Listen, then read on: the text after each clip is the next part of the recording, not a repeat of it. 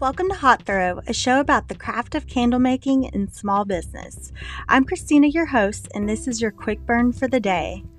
Today I'll be covering five quick tips for events. If you're just starting out, I know how intimidating it is to sign up to be a vendor at an event. You sign up, pay the fee, and mark it on your calendar. Now you prepare and anxiously await for that day to come. When I was a newbie, I had so many questions. How many candles do I make? How many of each scent do I make?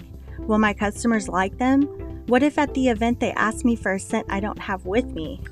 These questions all made me super anxious, but once I came up with a plan, I felt way more prepared. I don't know the exact number of candles you should make, but personally, I made four of each scent and had four or five scents from each category. My categories are masculine, therapeutic, seasonal, feminine, fruity, and bakery. I also carried extra scents to replace the ones that sold, but they were different scents so that if someone would ask, I'd have it available.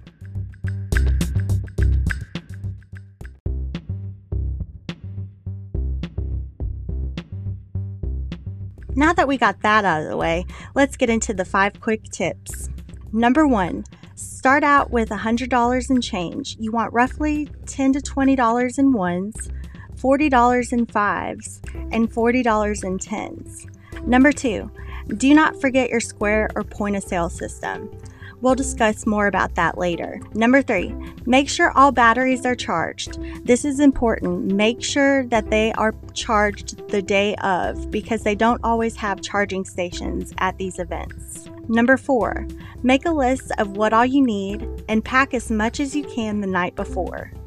If it's hot where you are or it's during the summer months, pack candles the day of because you don't want them to melt. Number five, on the day of the event, limit the time on your phone and stand up and greet a customer every time they get close or make eye contact.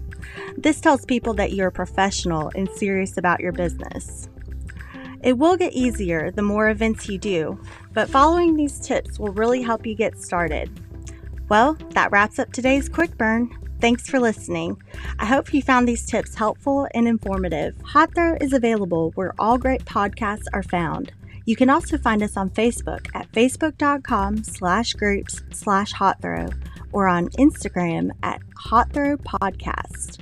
If you'd like to leave us a voice message we can play on a future episode, visit anchor.fm slash hot throw and click the message button.